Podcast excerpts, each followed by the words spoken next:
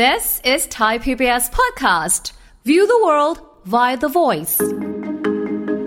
เวลาเราภาวะผมร่วงปกติเนี่ย เส้นผมเราจะไม่ได้ร่วงพร้อมกัน มันเหมือนมันจะทยอยผลัดกันร่วงอย่างเงี้ยค่ะ เพราะว่าในแต่ละกลุ่มผมเนี่ยมันก็จะใช้เวลาสักประมาณ3ถึง5ปี เวลาที่ยาวขึ้นมาแล้วก็หลุดร่วงนะคะ ดังนั้นมันจะทยอยทยอยกันบางคนตายแล้วทำไมแบบผมร่วงออกมาเยอะมาก หรือว่าบางทีจับทีหนึ่งร่วงออกมาเป็นกระจุกกระจุกเลย อันนี้หมอว่าก็เป็นสัญญาณบ่งชี้ว่าเออเราอาจจะร่วงผิดปกติ อาจจะต้องไปพบแพทย์นะอะไรอย่างเงี้ยค่ะ ฟังทุกเรื่องสุขภาพ อัปเดตททุกโรคภัย ฟังรายการโรงหมอ กับดิฉัน สุรีพร วงศิตพรค่ะ This is Thai PBS podcast. สวัสดีค่ะ คุณผู้ฟังค่ะ ขอต้อนรับเข้าสู่รายการโรงหมอทางไทย PBS Podcast ค่ะ วันนี้เราพบกันเช่นเคยนะคะ เราจะคุยกันถึงเรื่องของโรคโรคหนึ่งค่ะ หรือว่าจะเป็นภาวะหนึ่งก็ได้นะคะ ที่ตอนนี้หลายคนอาจจะเคยได้ยินข่าวถึงเรื่องของภรรยาของนักแสดงที่มีชื่อเสียงในระดับฮอลลีวูดนะคะโอ้เป็นข่าวอย่างดังเลย เรื่องของโรคผมร่วงเป็นหย่อมนี้นะคะ เป็นอะไรที่อาจจะทำให้หลายคนที่มี ภาวะแบบนี้เป็นโรคแบบนี้อาจจะเกิดความรู้สึกเอ๊ะมันทำให้เกิดความไม่มั่นใจ เกิดความรู้สึกอับอายได้นะคะ แล้วก็อาจจะเป็นเรื่องที่หลายคนที่พบเห็นอาจจะรู้สึกว่าเอ๊ะมันคืออะไรนะคะ วันนี้เราจะคุยกันเรื่องนี้กับแพทย์หญิงชินมนัทเลขวัตค่ะ ประชาสัมพันธ์สมาคมแพทย์ผิวหนังแห่งประเทศไทยค่ะ สวัสดีค่ะ คุณหมอคะค่ะ สวัสดีค่ะค่ะ คุณหมอคะวันนี้คุยกันเรื่องนี้หน่อยเพราะว่าจริง ๆ ต้องบอกว่าเราอาจจะเคยเห็นคนที่เป็น ภาวะผมร่วงเป็นหย่อมนะคะ แต่ว่าเราเอ๊ไม่อาจจะคิดว่ามันเป็นไม่ได้เป็นเรื่องอะไรที่มันใหญ่โตหรือว่าเป็นเรื่องที่อาจจะเป็นการรักษายากหรือเกิดจากสาเหตุอะไร แต่ทีนี้เนี่ยวันนี้ที่เราจะคุยกันเรื่องนี้ เพราะว่าเออก็เคยมีหลายคนที่เป็นที่รู้จักกันเองเนี่ยนะคะ บางคนก็ผมร่วงเป็นหย่อมๆก็มีมีบางทีขนคิ้วร่วง ไปข้างหนึ่งเลยก็มีซึ่งอันนี้เป็นภาวะที่แบบรู้สึกว่าเออมันน่าสนใจมันแปลกมากจริง ๆ เรื่องของภาวะผมร่วงหนามคุณหมออย่างนี้ค่ะว่า จริง ๆ แล้วเรียกว่าภาวะหรือเรียกว่าเป็นโรคอะคะ ค่ะเออเป็นคำถามที่ดีนะคะ เพราะว่าธรรมดาเออจริง ๆ เรียกได้ทั้งทั้งสองอย่างนะคะ ทั้งว่าเป็นโรคหรือว่าเป็นภาวะ แต่บางทีถ้าท่านผู้ฟังฟังว่าเป็นโรคก็จะตกใจใช่ไหมคะ เพราะว่าเออรู้สึกเหมือนมันเป็นอะไรที่มันอาจจะส่งผลต่อสุขภาพของเราหรือเปล่า แต่หมออยากเรียนอย่างนี้นะคะว่าจริง ๆ แล้วภาวะหรือโรคผมโรคเป็นหย่อมเนี่ยก็จะเป็นแค่ที่ผิวหนังหรือว่าเส้นผมนะคะ จะไม่ได้ทำให้มีผลอะไรต่อสุขภาพร่างกายค่ะ ดังนั้นไม่ต้องตกใจไปนะคะ ค่ะ แล้วทำไมถึงมันเกิดเป็นอาการผมร่วง ภาวะผมร่วงแบบนี้ได้อะคะคุณหมอค่ะโรคนี้เป็นเหมือนกับว่าเออร่างอยู่ๆร่างกายก็ถูกอะไรกระตุ้นสักอย่างหนึ่งไม่ว่าจะเป็นจากเรื่องของพันธุกรรม หรือภาวะเครียด หรืออการจะป่วยอะไรของร่างกายนะคะ ซึ่ง ก็อาจจะกระตุ้นทำให้ร่างกายสร้างภูมิต่อตัวเอง เหมือนกรณีที่สร้างภูมิมาต้านรากผมตัวเองนะคะเราก็เลยทำให้พอมีภูมิคุ้มกันไปต้านรากผมตัวเอง มันก็เลยอาจจะไปทำลายไปกัดกินทำให้การสร้างผมเนี่ยผิดปกติ แล้วก็อาจจะหลุดร่วงเร็วขึ้นค่ะ ก็เลยทำให้บางทีเราเลยเห็นเป็นวงๆค่ะค่ะ มันค่ะ มันต่างจากภาวะผมที่เราผมร่วงปกติแบบนั้นเลยใช่ไหมคะเพราะว่ามันจะร่วงแค่เป็นจุดๆแต่ถ้าเป็นผมร่วงแบบปกติคือ มันจะร่วงตรงเส้นไหนจุดไหนก็ได้ มันต่างกันอย่างนี้หรือเปล่าคะ ค่ะ เออคือถ้าเป็นเวลาเราภาวะผมร่วงปกติเนี่ย เส้นผมเราจะไม่ได้ร่วงพร้อมกัน มันเหมือนมันจะทยอยผลัดกันร่วงอย่างเงี้ยค่ะ เพราะว่าในแต่ละกลุ่มผมเนี่ยมันก็จะใช้เวลาสักประมาณ3ถึง5ปี เวลาที่เอ่อยาวขึ้นมาแล้วก็หลุดร่วงนะคะ ดังนั้นมันจะทยอยทยอยกัน แต่เวลาพอมีภาวะนี้เกิดขึ้นมาเนี่ย มันจะมีภูมิคุ้มกันที่ไปต้านรากผมตัวเองทำให้มันเกิดการอักเสบบริเวณนั้นแล้วก็เลยทำให้เส้นผมบริเวณนั้นเนี่ย มันเหมือนแทนที่มันจะใช้ระยะเวลา 3 ปีในการหลุดร่วง มันอาจจะใช้เวลาแค่แป๊บเดียวแล้วก็ร่วงไปเลยทำให้เราเห็นเป็นวงวงอะค่ะ เพราะว่าถ้ามันมันเลยเหมือนมันจู่โจมแค่ตรงนั้นจุดนั้น แต่ได้บางคนถ้าสมมติว่าเป็นเยอะๆ หรือว่าเป็นภาวะของโรคที่มีความรุนแรงมากขึ้นนะคะ ก็อาจจะร่วงหมดศีรษะได้เช่นเดียวกันนะคะ ก็เลยอาจจะทั้งหย่อมก็ได้นะคะ หรือว่าร่วงหมดศีรษะหรือบางทีอาจจะมีขนตามร่างกายเนี่ยร่วงร่วมด้วยก็ได้ค่ะค่ะอันนี้มันไม่ได้เหมือนถึงขนาดว่าพอเราเอามือไปจับเส้นผมหรือสางผม แล้วมันก็หลุดติดมือออกมาไม่ถึงขนาดนั้นใช่ไหมคะ จริง ๆ อาจจะเป็นอย่างนั้นนะคะ เพราะว่าเวลาเป็นเริ่มแรกตอนตอนที่มันกำลังร่วงเนี่ย บางคนค่ะตายแล้วทำไมแบบผมร่วงออกมาเยอะมาก หรือว่าบางทีจับทีหนึ่งร่วงออกมาเป็นกระจุกกระจุกเลยอ่าอันนี้หมอว่าก็เป็นสัญญาณบ่งชี้ว่าเอ๊ะเราอาจจะร่วงผิดปกติ อาจจะต้องไปพบแพทย์นะอะไรอย่างเงี้ยค่ะ ค่ะอืมเพราะบางคนเผลอไปเผลอมาเอ๊ะนึกว่าไม่เป็นอะไรอะไรเงี้ย ไปอีกทีนึงคือร่วงเยอะมากแล้วบางทีเอ่อถ้าในช่วงต้นๆก็อาจจะรักษาได้ง่ายกว่า เวลาถ้าเราปล่อยให้ร่วงหมดศีรษะ ไปแล้วเนี่ยเป็นระยะเวลาหลายเดือนหรือเป็นปี อันนั้นก็อาจจะรักษายากขึ้นค่ะ โอ้โห อันนี้ก็น่ากังวลเหมือนกันนะคะ ไม่ใช่ว่าจับไปปุ๊บโอ้ยผมร่วงติดมือมาเยอะๆ อันนี้ ขนาดแค่ร่วง ในทุกวันที่เราเวลาค่ะมีผมเห็นแล้วเราก็ยังรู้สึกว่าหุยทำไมเดี๋ยวนี้มันเยอะขึ้น มันเยอะจังแต่อันนั้นเป็นเรื่องปกติ แต่ถ้าแบบโอ้โหค่ะเป็นหย่อมๆหรือว่าอาจจะแบบมันแค่ในแค่ช่วงระยะเวลาทั่วศีรษะเดียวเออ ก็น่ากังวลอยู่นะคะใช่ค่ะแล้วอย่างนี้ส่วนใหญ่ค่ะใครใครจะเป็นกับภาวะแบบนี้ที่เยอะ อันนี้จะแบบทุกเพศทุกวัยมีค่ะโอกาสเสี่ยงได้หมดเลยไหมคะค่ะค่ะ โอกาสการที่จะเป็นโรคนะคะ ก็คือประมาณสัก 0.2%ของประชากรทั้งหมดนะนะคะ จริงค่ะๆโอกาสไม่ได้เยอะเลยอืมแต่ว่าก็อาจจะขึ้นอยู่กับหลายปัจจัยค่ะ เช่น อาจจะมีภาวะทางกรรมพันธุ์บ้าง หรือในบางคนก็คือเอ่ออาจจะมีภาวะ อะไรกระตุ้นบางอย่างทำให้เป็นได้ได้ง่ายมากขึ้นนะคะค่ะดังนั้นก็ต้องรักษาสุขภาพให้ดีค่ะ แต่ในกลุ่มคนที่อาจจะมีความเสี่ยงมากขึ้น เช่น ในคนที่มีโรคภาวะภูมิต้านตัวเองอยู่แล้ว เช่นกรณีเช่นเอ่อโรค SLE นะคะมหรือในกรณีที่เป็นโรคไทรอยด์นะคะค่ะหรือในบางครั้งถ้ามีภาวะโรคเลือดจาง หรือขาดวิตามินดี หรือมีภาวะผิดปกติทั้งตาทั้งหูบางอย่างเนี่ย ก็อาจจะมีโอกาสเสี่ยงที่ทำให้เป็นภาวะนี้เนี่ยได้ง่ายขึ้นนิดหน่อยค่ะ แต่ไม่ได้แบบต้องเป็นทุกรายนะคะ ไม่ใช่ค่ะว่าอุยตายแล้วฉันเป็นโรคไทรอยด์เดี๋ยวฉันจะต้องร่วงแน่ๆก็ไม่อยากให้คิดอย่างนั้นนะคะ ก็จะไม่ขนาดนั้นค่ะค่ะเพียงแต่ว่าคือถ้าในคนที่เป็นโรคไทรอยด์ก็อาจจะพบว่ามันมีความสัมพันธ์กันกับภาวะโรคผมร่วงเป็นหย่อมได้ค่ะค่ะอ๋อก็อาจจะมีจากหลายปัจจัยแล้วก็ขึ้นอยู่กับแต่ละบุคคล ด้วยนะคะไม่ได้บอกว่าเป็นทุกคน แต่ทีนี้ว่าคืออย่างบางคนอย่างเงี้ยค่ะ คุณหมอที่แบบเขาก็ปกติมาโดยตลอดนะคะเส้นผมมีปกติอยู่ๆวันหนึ่งมันร่วงอ่าแล้วก็แบบเป็นหย่อมๆอย่างเงี้ยค่ะ มันดูแบบ มันไม่ใช่แบบว่าเอออาจจะเป็นมาเนิ่นนานแล้วเราไม่รู้ตัวหรือว่ามันมันก็แล้วแต่จังหวะของสภาพร่างกายของเราในช่วงเวลานั้นด้วยไหมคะ ใช่ค่ะ บางทีเหมือนเราไม่ได้ทราบมาก่อนเลยว่ามีปัจจัยอะไรกระตุ้นบ้าง เช่นเราก็ไม่ได้ป่วยอะไรนะอืมเราก็ไม่ได้เครียดอะไรมากนะ บางทีอยู่ๆก็เป็นขึ้นมาเองได้ค่ะค่ะเพราะว่าโรคนี้อยู่ๆเหมือนภูมิเอ่อที่มีการสร้างต้านต่อตัวเองเนี่ยอยู่ๆก็อาจจะมีการสร้างขึ้นมาได้ เช่นค่ะเดียวกันค่ะอ๋อค่ะ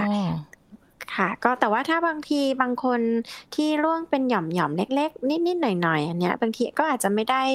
ต้องตกใจมากมาย เพราะว่าในบางครั้งนะคะ ก็อาจจะขึ้นมาเองได้คือค่ะร่วงแล้วเดี๋ยวเดี๋ยวก็หายเองได้ แต่ในคนที่เป็นเยอะๆ เช่นโรคเริ่มร่วงทั่วศีรษะค่ะที่เป็นมากอะนะคะ หรือในกรณีร่วงหมดศีรษะเลยมีขนคิ้วขนตาหรือขนที่อื่นร่วมด้วยอย่างเงี้ย คือโอกาสที่จะเอ่อผมกลับขึ้นมาเองเนี่ยก็จะน้อย ในกลุ่มคนที่เป็นรุนแรงคือเป็นเยอะเป็นกว้างทั่วศีรษะเอ่อในกลุ่มนี้เนี่ยก็แนะนำพบแพทย์น่าจะดีกว่าค่ะอ๋อเอาว่าแสดงว่าหมายความว่าค่ะถ้าเกิดผมร่วงเป็นหย่อมๆเนี่ย ถ้าบางคนคนคนเอ่อผมนี่ก็ขึ้นมาได้ปกติได้ แต่อาจจะไม่ได้ หนาเท่าเดิม ไม่ได้ทุกรายอ๋อใช่ค่ะ อาจจะไม่ได้ทุกคนนะคะอืมคือในบางคนถ้าเป็นน้อยๆบางทีอาจจะหายเองได้ค่ะแต่ว่าบางคนก็ไม่หายนะคะ บางคนก็อาจจะจำเป็นต้องพบแพทย์เหมือนกันค่ะค่ะ เพราะว่าเคยค่ะเคยมีเพื่อนตอนสมัยเรียนมัธยมด้วยกันค่ะคุณหมอมีคนหนึ่งที่แบบว่าอยู่ๆเอ่อขนขนคิ้วร่วง หายไปข้างหนึ่งเลยค่ะ เหลือคิ้วอยู่ข้างเดียวตกใจมากคือแบบว่ามันไม่ใช่แบบ ค่อย ๆ หายไปนะคะ คือแบบ มันไปเลยโอ้โหค่ะกว่าจะเอาค่ะกลับคืนมาได้เหมือนเดิมนี้ก็ใช้ยาไปเยอะเหมือนกันนะคะค่ะใช่ค่ะ คือในกรณีที่มีขนคิ้วขนตาหรือขนที่อื่นร่วงเนี่ย บางครั้งก็อาจจะสมมติ การหายเนี่ยก็จะค่อนข้างยากกว่านิดหน่อย เพราะว่าในบางคนเนี่ยอาจจะจำเป็นต้องได้รับการฉีดยาที่เป็นยาสเตียรอยที่ใช้ในการรักษาโรคนะคะ แต่ว่าก็ไม่อยากให้ไปหมายถึงว่าอาจจะไปแบบรักษาเองในกรณีที่ไปซื้ออะไรมาทาเองหรืออะไรอย่างเงี้ยนะคะ เพราะว่าในบางอย่างเนี่ยมันอาจจะเกิดอันตรายได้ เช่น บางทีไปเอาครีมที่อาจจะไม่ได้ผ่านออยหรือยาที่ไม่ได้ผ่านออยมาทาบางทีใกล้ตาใช่ไหมคะบางทีก็เกิดเข้าตาไปเนี่ยก็อาจจะอันตรายค่ะ อันนี้ก็ไม่แนะนำไม่แนะนำค่ะเอ๊ะคุณหมอขออนุญาตถามย้อนนิดนึงเพราะว่าพอคุณหมอบอกว่าถ้าเกิดสมมติบางคนอาจจะมีภาวะของ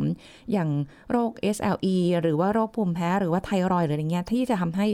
มีภาวะผมร่วงเป็นหย่อมๆอย่างเงี้ยนะคะ แล้วมันคุณหมอบอกว่ามันมีถึงเรื่องของความผิดปกติทางหู ทางตาเอ๊ะมันไปเกี่ยวข้องยังไงกับบนผมบนศีรษะของเราได้อะคะค่ะ คือสาเหตุของโรคนี้คืออย่างที่เรียนนะคะว่าเป็นโรคภาวะภูมิต้านตัวเอง คือสาเหตุส่วนใหญ่เนี่ยจะไม่ทราบ ว่าทำไมมันถึงเกิด แต่ว่าในการที่เขามีการศึกษาวิจัยที่หาว่าเรื่องความสัมพันธ์อะไรมีเกี่ยวข้องบ้างอย่างเงี้ยนะคะ เขาก็จะพบว่าในกรณีที่มีภาวะดังกล่าวนะนะคะ อย่างเช่น โรคไทรอยนะคะ โรคภูมิแพ้คือภูมิต้านตัวเอง โรคภาวะ เขาเรียกขาดการขัดเหล็ก หรือขาดวิตามินดี หรือในกรณีที่มีภาวะผิดปกติทางตาทางหูบางอย่างนะคะก็อาจจะมีความสัมพันธ์ได้ค่ะ แต่ก็ไม่ใช่คือคือโอกาสความผิดปกติทั้งตาทั้งหูที่เป็นอยู่แล้วแล้วอยู่ๆมามีผมร่วง จริง ๆ ก็ไม่ได้เกิดเยอะบ่อยเท่ากรณีที่เป็นไทรอยนะคะ คือในตระกูลที่เป็นแบบโรคไทรอยอะไรอย่างเงี้ยค่ะ ก็จะมีความสัมพันธ์เนี่ยพบบ่อยมากค่ะ ค่ะแต่ว่าที่ที่พบใช่ค่ะ อย่างโรคไทรอยโรคภูมิแพ้อย่างเงี้ยค่ะ ก็จะพบว่ามีความสัมพันธ์กับเรื่องโรคผมร่วงเป็นหย่อมค่อนข้างมากกว่ากรณีที่เป็นโรคอื่น ค่ะ ค่ะก็แต่อย่างน้อยคือเปอร์เซ็นต์ของคนที่เป็นภาวะผมร่วงเป็นหย่อมเนี่ย แค่ 0.2%คือดูดูน้อย แต่ถ้าเกิดว่าใครที่เผชิญภาวะแบบนี้ผมก็เสียความมั่นใจไปเยอะพอสมควรเลยนะ คุณหมอแบบไปไหนแล้วแบบ คือมันก็เป็นนั่นเป็นหน้าเป็นตา ดูแบบเอ๊ะเขาเป็นโรคอะไรหรือเปล่าดูแบบ อาจจะไม่อยากจะเข้าใกล้แล้วทำให้อ๋อคนที่เป็นเนี่ยแบบ รู้สึกแย่ได้เหมือนกันเนาะใช่ค่ะ คือก็ไม่อยากให้เเกิดภาวะการล้อเลียนนะคะ หรือว่าภาวะการรังเกียจขึ้นมา เนื่องจากว่าคือเนื่องจากเวลาคนเป็นโรคนี้เขาก็รู้สึกขาดความมั่นใจหรือเสียใจหรือเสียบุคลิกรู้สึกแบบ ไม่อยากเข้าสังคมอยู่แล้ว พอดี ถ้าอย่างบางคนสมมติไปล้อเลียน บางทีเขาก็อาจจะยิ่งรู้สึกแย่กับตัวเองมากขึ้นนะคะ คือหมอมีคนไข้บางคนอย่างเงี้ยค่ะว่า คือเป็นเด็กๆนะคะ ทีนี้สมมติว่าพอผมร่วงเป็นหย่อม หรือผมร่วงหมดศีรษะ เวลาไปโรงเรียน น้องก็จะไม่อยากไปโรงเรียนไม่ยอมไปเรียนหนังสือค่ะ คือดังนั้นเนี่ยบางทีพอเพื่อนแกล้งเพราะเวลาไปแล้วถูกเพื่อนแกล้ง อย่างเช่น อาจจะวิ่งไปเปิดหมวกบ้าง วิ่งไปเปิดวิกบ้างอย่างเงี้ยค่ะคือเราก็ควรจะต้องเหมือนสร้างเสริมให้ไม่ว่าจะทั้งเด็กๆ หรือว่าบุคคลทั่วไปนะคะ ที่เกิดความเห็นใจกันและกันเนาะแล้วก็ไม่ล้อเลียนกัน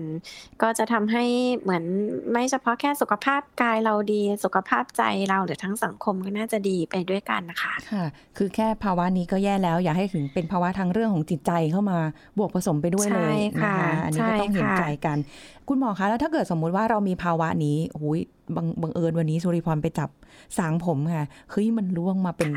กระจุกเลยค่ะคุณหมอ อันเนี้ยต้องรีบไปหาเลยไหมหรือว่าอะเดี๋ยวสัก พักหนึ่งก่อนก็ได้ ไม่ต้องรีบค่ะ อะไรแบบนี้ค่ะ ค่ะ เห็นด้วยกับคุณสิริพรเลยนะคะ ว่าบางทีเอ๊ะเมื่อไหร่เราถึงจะคิดว่าร่วงผิดปกติ คือให้นับง่ายๆนะคะ ถ้าสมมติว่าเส้นผมของเราเนี่ยร่วงมากกว่าหนึ่งร้อยเส้นต่อวัน ก็ถือว่าผิดปกติค่ะ ดังนั้นถ้ารู้สึกว่าเดิมเนี่ย เราอาจจะเอ่ออาจจะเทียบง่าย ๆ ก็ได้นะคะ ว่า อย่างเช่นสมมติว่าเรารวบผมไปข้างหลังเราเคยกำได้ปริมาณหนึ่งอยู่ๆเรา เรารวบไปแล้วเอ๊ะทำไมมันน้อยกว่าเดิม 25%ครึ่งหนึ่ง อย่างเงี้ยก็อาจจะเป็นสิ่งที่บ่งได้ หรือบางทีเราดูผมที่เราร่วงเวลาเราสระผมในห้องน้ำก็อาจจะดูปริมาณผมที่เราร่วงเอ๊ะเดิมเราเคยร่วงเท่านี้นะทำไมอยู่ๆกลายมาเป็นสองเท่า ก็อาจจะเป็นอาจจะเป็นสัญญาณเริ่มแรกที่บอกได้ว่าอาจจะมีภาวะผมร่วงผิดปกติค่ะ นอกเหนือจากการนับผมนะคะ ค่ะ แต่ว่าเรายากนิดนึงนะคะแบบว่าต้องมานับทีละเส้นสองเส้นเนาะบางทีแบบ เนาะคะคุณสุริพรคุณท่านผู้ฟังก็อาจจะแบบไม่มีเวลาอะไรอย่างเงี้ยก็ดูง่ายๆค่ะด้วยด้วยด้วยปริมาณใช่ไหมคือกำลังนึกถึงที่คุณหมอบอกว่า เอ้ย เราต้องมานั่งนับเส้นผมนี่ เอ้ย ต่อไปนี้เวลาเราจะสระผมเราจะหากระดาษสีขาวมามาวางไว้ แล้วเวลาถือว่าทำสมาธิ ถือว่าทำสมาธิค่ะแบบทีละเส้นหนึ่งสองสามมันจะถึงร้อยก็อาจจะหลับพอดีค่ะ มันก็จะใจหายนิดนึงนะคะ โอ้โหร่วงทีนึงเป็นร้อยอะแต่ว่าเป็นร้อยนี่คือปกติจริง ๆ ใช่ไหมคะอันนี้เพราะยังรู้สึกว่า มันก็ยังเยอะอยู่นะคุณหมอ ค่ะ คือธรรมดาไม่ถึงค่ะ เขาก็เลยตั้งเกณฑ์ไว้ว่าตามมาตรฐานเนี่ย คือประมาณ100เส้นนะถือว่าผิดปกติ แต่ธรรมดาก็มีเคยมีงานการศึกษาของการร่วงของเส้นผมคนไทยนะคะส่วนใหญ่ก็ไม่ถึง50ค่ะ ดังนั้นแต่ว่าก็โดยเฉลี่ยเฉลี่ยบางทีบางวันที่เราสระผมเนี่ยคือมันเหมือนมันเอ่ออาจจะมีปัจจัยที่เรารูปผม หวีผมสางผมอะไรเงี้ยนะคะวันนั้นอาจจะคือผมที่มันเอ่อมัน การวงจรมันมันหมดช่วงเจริญเติบโตมันพร้อมจะล่วงละตอนนั้นเนี่ย พอเรามีการดึงการอะไรขึ้นมาเนี่ย มันก็จะอาจจะหลุดล่วงวันนั้นได้เยอะขึ้นอีกนิดนึงค่ะ ดังนั้นโดยรวมๆแล้วเนี่ย คือเราก็อาจจะล่วงเนี่ยประมาณห้าสิบถึงหนึ่งร้อยแต่ว่าไม่ควรเกินหนึ่งร้อย ค่ะ แต่แต่เก้าสิบเก้าอย่างนี้ก็ถือว่าร่วงผิดปกตินะคะคืออย่าแบบไม่ต้องเป๊ะๆใช่ค่ะปริมาณเฉลี่ยเอาโอ้ยแต่คุณหมอบางทีมันก็แปลกเหมือนกันนะคะไอ้ที่ร่วงเนี่ย มันมีแต่ผมเส้นดำค่ะ ไอ้ที่ไม่ร่วงเนี่ยงองอขาวๆอยู่อยู่บนหัวเต็มเลย มันก็ไม่เข้าใจเหมือนกันว่าทำไมมันไม่ร่วงตามมาด้วยนะคะ ค่ะแต่ว่าตรงนี้เนี่ยคือเคยได้ยินเหมือนกัน ไม่รู้ว่ามัน เป็นส่วนที่เกี่ยวข้องไหมอย่างบางทีเนี่ยถ้าเกิดว่าพอผมร่วงแบบบางคนอาจจะสระผมในทุกๆวัน หรือว่าอาจจะวันเว้นวันด้วยซ้ำไปเงี้ยค่ะคุณหมอแล้วก็แบบเราสระไปเนี่ยมันก็จะมีผมแบบร่วงออกมาเป็นเป็นกระจุกบ้างหรือเป็นอะไรแบบอ่าหลายๆเส้นบ้างอย่างเงี้ยค่ะ แต่ถ้าทุกๆทุกวันอย่างเงี้ยมันน่ากังวลไหมคะเออไม่น่ากังวลค่ะ คือ จริงๆการสระผมบ่อยมากแค่ไหนเนี่ยขึ้นอยู่กับสภาพหนังศีรษะของแต่ละท่านนะคะ อย่างเช่นถ้าบางท่านที่หนังศีรษะมันหรือเวลาชีวิตทั่วไปเนี่ยใช้ชีวิตประจำวันที่เหงื่อออกค่อนข้างมากอย่างเงี้ยหมอก็แนะนำว่าควรจะสระผมทุกวันเพราะว่าจะเป็นการทำให้ผมเนี่ยสะอาด แล้วก็ไม่มีเชื้อแบคทีเรียมากนะคะแต่ในกรณีท่านที่เป็นคนผิวแห้งนะคะ อย่างเช่นอบธรรมดาก็ต้องทาครีมไม่งั้นก็จะแตกแห้ง หรือในกรณีที่เชีวิตอยู่ในห้องแอร์บ่อยๆ ไม่ค่อยได้มีกิจกรรมอะไรที่อาจจะเหงื่อออกมาก อย่างนี้อาจจะสระผมเป็นวันเว้นวัน หรือว่าวันเว้นสองวันก็ได้นะคะ คือแล้วแต่เรื่องอุณหภูมิสภาพอากาศแล้วก็กิจกรรมของเราด้วยค่ะ ค่ะ อืมค่ะเอาละอันนี้ก็จะเป็นข้อสังเกตให้สำหรับคุณผู้ฟังด้วยนะคะ ว่าถ้าเกิดใครที่มีปัญหาเรื่องของภาวะผมร่วงอย่างนี้นะคะ แล้วก็ร่วงเป็นหย่อมๆอย่างเงี้ยเราก็ต้องสังเกตด้วยทีนี้ถ้าเกิดว่าไม่แน่ใจไปหาคุณหมอเลยนะคะ แล้วถ้าเกิดว่ามีการเช็คไปถึงเรื่องของสาเหตุได้นะอย่างบางคนเป็นภูมิแพ้เป็น SLE หรือเป็นไทรอยเนี่ยมันก็จะได้รักษาได้ถูกต้องตรงจุดด้วยอย่างนี้นะคะ คุณหมอแล้วอย่างสมมติอะสุริพรเดินเข้าไปหาคุณหมอแล้วอย่างเงี้ยค่ะบอกว่าโอ้ยมันร่วงเป็นกระจุกกระจุกเลยค่ะ คุณหมอไม่ไหวแล้วอย่างเงี้ยเริ่มต้นในเรื่องของการรักษา คิดในใจว่า เอ้ย มันอาจจะไม่ยุ่งยากก็ได้ แต่พอมันมีเรื่องของโรคประจำตัวโรคที่เราไม่เคยรู้มาก่อนเนี่ย มันเป็นปัจจัยเป็นสาเหตุอย่างเงี้ย การรักษามันจะยากขึ้นด้วยไหมคะ ค่ะ คือในกรณีที่เวลาผู้ป่วยมาพบแพทย์น่ะนะคะ อันดับแรกเลยเนี่ยแพทย์ก็จะประเมินเรื่องของการร่วงของของผมว่าผิดปกติหรือเปล่า แต่ว่าถ้าในท่านที่มีผมร่วงเป็นวงๆมาแล้วเนี่ยอันนี้ก็ไม่ได้ต้องรอแพทย์ก็ผู้ป่วยก็เห็นทราบว่าผิดปกตินะคะ ก็ถัดไปเนี่ยเราก็จะประเมินเรื่องของว่ามีโรคอะไรสัมพันธ์ไหม อย่างเช่นหมออาจจะเจาะเลือดดูนิดนึงว่ามีภาวะเรื่องของไทรอยด์หรือโรคเอ่อ SLE หรือในกรณีบางท่านบางทีเอ่อบางบางท่านถ้าเป็นโรคซิฟิลิสนะคะ คือบางทีอาจจะทำให้มีอาการผมร่วงเป็นหย่อมๆเหมือนกัน แต่ว่าไม่ได้เป็นโรคผมร่วงเป็นหย่อมนะคะ นี่คนละโรคบางท่านถ้ามีประวัติน่าสงสัยเนี่ยหมอก็อาจจะต้องเจาะเพื่อตัดสาเหตุ เรื่องของซิฟิลิสออกไปอืมร่วมด้วยค่ะเองดังนั้นก็ต้องเจาะเลือดนิดนึงค่ะถ้าถ้าเป็นไปได้นะคะค่ะแล้วถัดมาถึงจะมาเรื่องของการรักษาค่ะคุณสิริพรค่ะคือในกรณีที่เอ่อเวลาผมร่วงเป็นหย่อมเล็ก ๆ ที่ พื้นที่ไม่ได้เกิน 50%ของหนังศีรษะนะคะ คือเอามารวมๆกัน ว่าว่าเกินครึ่งหนึ่งของศีรษะไหม คือถ้าไม่ได้เกินครึ่งหนึ่งนะคะ การรักษาตามมาตรฐานก็จะเป็นการทายาสเตียรอยด์ร่วมกับค่ะยา Minoxidil นะคะ แล้วก็การฉีดยาเฉพาะที่ค่ะ ฉีดยาสเตียรอยด์เพื่อเหมือนเหมือนบางคนฟังสเตียรอยด์แล้วแบบกลัวเลย อย่างเงี้ยค่ะค่ะกลัวเลยแบบ อาจจะไม่อยากเลยไม่งั้นไม่รักษาดีกว่าอะไรอย่างเงี้ยนะคะ แต่หมออยากเรียนอย่างนี้นะคะว่าจริง ๆ เวลายาสเตียรอยด์เนี่ย ถ้าเราใช้เมื่อมันมีข้อบ่งชี้เนี่ยจะมีประโยชน์นะคะ แล้วก็ใช้อยู่ในความดูแลของแพทย์ก็จะไม่ได้อันตรายค่ะค่ะ แต่ถ้าไปซื้อใช้เองบางที เราไม่แน่ใจว่าต้องใช้ถึงขนาดไหน หรือว่าเวลามีผลข้างเคียงขึ้นมาแล้วเนี่ยบางครั้งเราอาจจะไม่สามารถประเมินได้ อันนั้นก็อาจจะต้องเหมือนอาจจะเป็นการรักษาแค่ชั่วคราว แล้วถ้าไม่ดีขึ้นควรจะพบแพทย์อะไรอย่างเงี้ยค่ะ หรือไม่ค่ะแน่ใจควรจะพบแพทย์ค่ะอ๋อค่ะ ดังนั้นก็คือถ้าเป็นร่วงเป็นหย่อมเล็กๆทายาแล้วก็ฉีดยา แต่ถ้าร่วงเยอะๆ ทั่วศีรษะหรือว่ามีที่อื่นนะนะคะ ก็จะขึ้นอยู่กับดุลพินิจของแพทย์นะคะ เพราะว่าในบางท่านก็จะเป็นการเอ่อฉีดยาสเตียรอยด์ที่เข้ากล้ามนะคะ หรือว่าอ๋ออาจจะรับประทานยาสเตียรอยด์หรือบางทีค่ะถ้าตามเอ่อทั่วไปคือที่เป็นยอมรับของทั่วโลกนะคะ ก็จะเป็นการทายาที่ชื่อ DPCP ก็จะจะไม่ใช่เป็นยาสเตียรอยด์ก็อาจจะค่ะช่วยกระตุ้นทำให้ผมขึ้นได้ โดยไม่ได้ต้องใช้ยาสเตียรอยด์อืค่ะมแล้วอย่างนี้คือยาค่ะพวกเนี้ยไม่ได้หาซื้อได้เองใช่ไหมคะ เดี๋ยวกลัวเข้าใจผิดบางคนอาจจะแบบไม่ได้ไปหาหมอ ใช้ไปหาค่ะซื้อเอาเองอะไรอย่างเงี้ยค่ะค่ะ คือถ้าเป็นกรณีเป็นเยอะๆนะคะ ยาในกลุ่มที่เป็นยาฉีดสเตียรอยด์หรือว่าเป็นยา DPCP เอ่อไม่แนะนำไม่แนะนำให้ซื้อเองหรือว่าเอ่อ รับการรักษาโดยบุคลากรที่ไม่ใช่แพทย์นะคะอันนี้ค่ะขอเน้นนิดนึงเพราะว่าบางทีอย่างที่เรียนนะคะว่าอาจจะมีเรื่องของผลข้างเคียง แล้วก็ถ้าไม่ใช่บุคลากรที่เป็นแพทย์เนี่ยบางครั้งอาจจะมีการประเมินที่ไม่ไม่ไม่ได้เป็นไปตามมาตรฐานค่ะก็อาจจะเกิดเรื่องของผลข้างเคียงได้ หรือว่าประสิทธิผลของการรักษาเนี่ยก็อาจจะไม่ดีก็ได้นะคะอืมดังนั้นถ้าในกรณีคนที่เป็นเยอะแนะนำว่าพบแพทย์ ผู้ค่ะเชี่ยวชาญจะดีกว่าค่ะ แต่ถ้าคนที่เป็นน้อยค่ะคุณสุริพรค่ะบางทีหมอก็เห็นใจนะคะ ว่าเออแบบตายแล้วช่วงโควิด ไปหาแพทย์โรงพยาบาลก็กลัวลำบาก หรือบางทีอยู่ต่างจังหวัดนะคะ บางทีก็อาจจะเข้าไม่ถึงบริการอะไรอย่างเงี้ยค่ะค่ะ คือถ้าถ้าเป็นน้อยหมอหมอยืนยันนิดนึงว่าเป็นน้อยคือเป็นวงนิดนิดๆแค่นั้นนะคะ ก็อาจจะซื้อยาทาเองพอจะได้ค่ะ ก็จะเป็นยาทาพวกกลุ่มสเตียรอยด์อืมแล้วก็ร่วมกับยาเมนอกซิดิลค่ะ แต่ถ้าเป็นไปได้ก็แนะนำพบแพทย์ก่อนเพื่อยืนยันการวินิจฉัยจะดีกว่าค่ะเพื่อค่ะบางครั้งเราอาจจะไม่ทราบก็ได้นะคะเพราะจริง ๆ ลูกเป็นหย่อมมันก็ไม่ใช่ว่าเป็นโรคนี้แน่นอนเสมอไป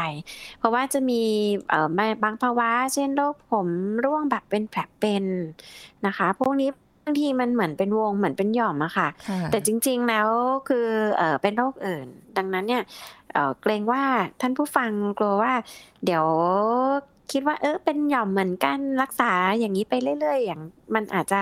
ผิดการรักษาค่ะคืออันนั้นอาจจะต้องเหมือนรักษาอย่างอื่นควบคู่กันไปด้วยอย่างเงี้ยค่ะ ค่ะ คือเหมือนกับว่าจริง ๆ แล้วก็ต้องหาสาเหตุ ด้วยสำคัญตรงนี้แหละว่ามันเกิดจากปัจจัยอะไร แล้วอย่างนี้มันสามารถที่จะพอรักษาหายแล้วเงี้ยค่ะ กลับมาเป็นซ้ำได้อีกไหมคะ โอกาสที่จะเกิดขึ้นค่ะ ค่ะมีโอกาสกลับมาเป็นซ้ำได้นะคะ เพราะว่าโรคนี้เหมือนเวลาเออพอสมมติเป็นขึ้นมาแล้วพอหายเนี่ยด้วยความที่ภูมิต่อตัวเองเนี่ยมันอาจจะถูกกระตุ้นเมื่อไหร่ก็ได้อ๋อดังนั้นก็อาจจะเป็นซ้ำก็ได้ค่ะค่ะ ก็ไม่ได้แปลกอะไรค่ะ แต่หมออยากมองให้มองว่าก็เหมือนเราเป็นหวัด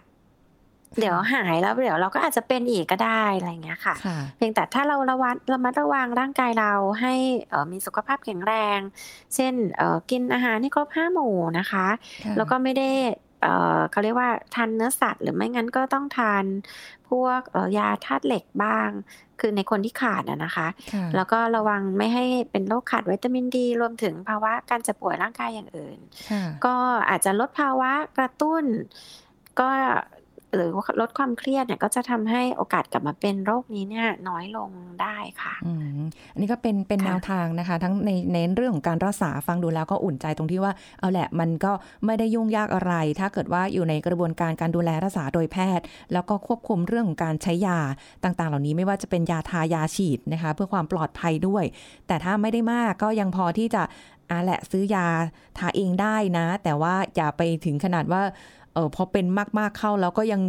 ใช้แบบเดิมอยู่ใช่อันเนี้ยค่ะต้องพบคุณหมอและวินิจฉัยให้ถูกต้องจะได้รักษาได้อย่างตรงจุดด้วยนะคะท้ายนี้คุณหมอมีอะไรอยากฝากถึงคุณผู้ฟังหน่อยไหมคะเออหมออยากจะฝากสักเล็กน้อยนะคะ เรื่องภาวะผมร่วงเป็นหย่อม เพราะว่าจริง ๆ แล้วก็เป็นโรคที่พบค่อนข้างบ่อย ว่าอาจจะอยากให้ท่านผู้ฟังนะคะ ได้รับการเอ่อวินิจคือได้รับการดูแลตัวเองอันแรกก่อนนะคะว่าเอ๊ะถ้าเมื่อไหร่เราผมร่วงเนี่ยมากกว่า 100 เส้นต่อวัน หรือเราเห็นผมร่วงเป็นวงๆค่ะก็ควรจะต้องปรึกษาแพทย์เพื่อรับการรักษานะคะ อันแรก อันที่สองก็คือในด้านของการรักษา ก็คือถ้าไม่แน่ใจก็แนะนำว่าพบแพทย์เพื่อรับคำแนะนำเพื่อรับการรักษาที่ถูกต้องก็จะได้ได้ทั้งประสิทธิผลของการรักษาแล้วก็ความปลอดภัยนะคะค่ะแล้วก็อันสุดท้ายเลยที่อยากจะฝากก็คือ อยากให้เราให้กำลังใจกันและกันเนาะเพราะว่าหมอเนี่ยรู้สึกเออเขาเรียกว่าสงสารเอ่อผู้ป่วยบางท่านค่ะที่ เป็นเด็กอย่างเงี้ยนะคะแล้วสมมติว่าโดนเพื่อนแกล้งล้อเลียน หรือแม้กระทั่งผู้ใหญ่ที่บางทีก็อาจจะกลายเป็นโรคซึมเศร้าได้ ดังนั้นเนี่ยกำลังใจจากคนรอบข้าง ทั้งครอบครัวนะคะ ทั้งสังคมเนี่ยจะมีผลกับคนไข้มาก ๆ เลยค่ะ ดังนั้นก็อยากจะให้ทุกคนให้กำลังใจกันและกันนะคะค่ะค่ะ อันนี้ก็ฝากไว้ด้วยนะคะสำหรับคุณผู้ฟังทุกท่านนะคะ ถ้าเกิดมี ใครเป็นอาจจะเป็นคนรู้จักหรือว่าแม้กระทั่งวันหนึ่งเราอาจจะมีความเสี่ยงเกิดเป็นภาวะผมร่วงเป็นหย่อมแบบนี้ก็ได้นะคะอันนี้ก็มีแนวทางใช่ในเลยการค่ะรักษานะ ไม่ต้องกังวลใจกันไปนะคะ วันนี้ต้องขอบคุณคุณหมอชิมนัทค่ะ ที่มาร่วมพูดคุยในรายการโรงหมอของเราด้วยนะคะขอบคุณคุณหมอค่ะ ค่ะยินดีค่ะขอบคุณค่ะคุณสิริพรค่ะค่ะ สวัสดีค่ะ คุณผู้ฟังคะหมดเวลาแล้วนะคะ กับรายการโรงหมอทางไทย PBS Podcast ในวันนี้ค่ะ แล้วก็ต้องขอบคุณผู้ฟังด้วยที่ติดตามรับฟังรายการกันมาโดยตลอดนะคะ พบกันใหม่ครั้งหน้าค่ะ วันนี้ลาไปแล้ว สวัสดีค่ะ This is Thai PBS Podcast. ภาวะหมดไฟภาวะที่ทุกคนเคยเผชิญกันมาแล้ว แต่ระยะเวลาของอาการนี้เกิดขึ้นได้กี่ระยะ แก้อย่างไร ผู้ช่วยศาสตราจารย์ดร สุภลักษณ์เข็มทอง คณะกายภาพบำบัดมหาวิทยาลัยมหิดลมาบอกให้รู้ครับ ภาวะหมดไฟหรือเบิร์นเอาท์เนี่ยไม่ใช่โรคนะครับค่ะเนาะมันเป็นอารมณ์หนึ่งอืมเป็นอารมณ์หนึ่งซึ่งมันก็เป็นอยู่ 3 ระยะ ส่วนใหญ่เนี่ยจะเริ่มสะสมประมาณทีละ 1 เดือนเดือนแรกก่อนเนาะค่ะสมมุติว่าเดือนแรกเนี่ยเราก็จะเรียกว่า ภาวะหมดแรง มันเหนื่อยเหลือเกินเนาะมันร่างกายเราไม่ไหวอยากนอนพัก อันนี้เราเรียกหมดแรง อาจจะผ่านไปเดือนหนึ่งแต่ก็ต้องจำทนเนาะจำทนแบบ ต้องตื่นไปนู่นไปนี่ทำทั้งทั้งๆที่สถานการณ์โควิดเนี่ยก็ยังต้องทำ work from home ระยะที่ 2 ก็คือเดือนที่2แล้วกัน เดือนที่ 2 เราเรียกว่าหมดใจ ตรงหมดใจนี่สำคัญนะครับค่ะมันจะเป็นจุดเปลี่ยนก็คือ มันจะเริ่มมีการเปรียบเทียบ โดยเฉพาะนะ ถ้าเป็นองค์กรที่บอกว่าเนี่ยมีคะแนนค่ะมีการประเมินผลงานอย่างเงี้ยเนาะเอาและความรู้สึกของคนเราเนี่ยเริ่มเปรียบเทียบ ค่ะ คนนี้ได้รางวัล คนนั้นเราไม่ได้รางวัล ทั้งที่เราก็รู้สึกว่าเราทุ่มเทและเหนื่อยเหมือนกันอืมใช่ มันวัดกันด้วยอะไร มันมีการเปรียบเทียบ จะเริ่มน้อยใจก็คือหมดใจเนาะค่ะพอระยะที่สามเนี่ย ไม่รู้จะไประบายที่ไหนค่ะไม่รู้จะหาทางออกยังไง แล้วก็จะออกจากงานก็ไม่ได้ เพราะเราไม่มีงานที่จะต้องทำนะค่ะเราหางานยากนะครับ ถ้าอายุเยอะๆเนี่ย ความรู้สึกจะเป็นอย่างนี้ ก็จะหมดไฟมันจะมีอย่างนี้นะครับก็คือเราเรารู้สึกว่าเราอยากทำนู่นทำนี่หมดเลย อันเนี้ยเราเราถือว่าเป็นการหมดไฟในตัวเอง แต่หมดไฟที่พูดสามระยะเมื่อกี้หมดไฟในองค์กร เราหมดไฟในตัวเอง มันก็จะมีเหตุอยู่สามเหตุเองหนึ่งค่ะสิ่งที่เราอยากทำเนี่ยและอยากให้ประสบความสำเร็จเนี่ย มันทำไม่ทัน เวลาเหลือน้อยอือหืออันที่สองเนี่ย มันเยอะๆเข้าเหมือนกับบ้างานอะแล้วเราก็ให้ความสำคัญกับมันทั้งหมดเลยค่ะแล้วก็รู้สึกว่าอันนี้ก็ต้องทำอันนู้นก็ต้องทำอือหือ ทำไม่ไหวอะทำไม่ไหว แล้วมันจะเกิดอาการที่3ครับ ก็คือผัดวันประกันพรุ่ง ไว้ก่อนทำอันนี้ก่อนทำตามอารมณ์เรา สุดท้ายก็คือหมดไฟในตัวเอง เพราะตัวเอง แต่ว่าจะเป็นอยู่แค่เดือนหนึ่งเท่านั้นแหละครับ มันจะไม่มี 3 ระยะเหมือนหมดไฟในองค์กร This is Thai PBS Podcast. ติดตามรายการทางเว็บไซต์และแอปพลิเคชันของไทย PBS Podcast Spotify SoundCloud Google Podcast Apple Podcast และ YouTube Channel Thai PBS Podcast Thai PBS Podcast. View the world via the voice.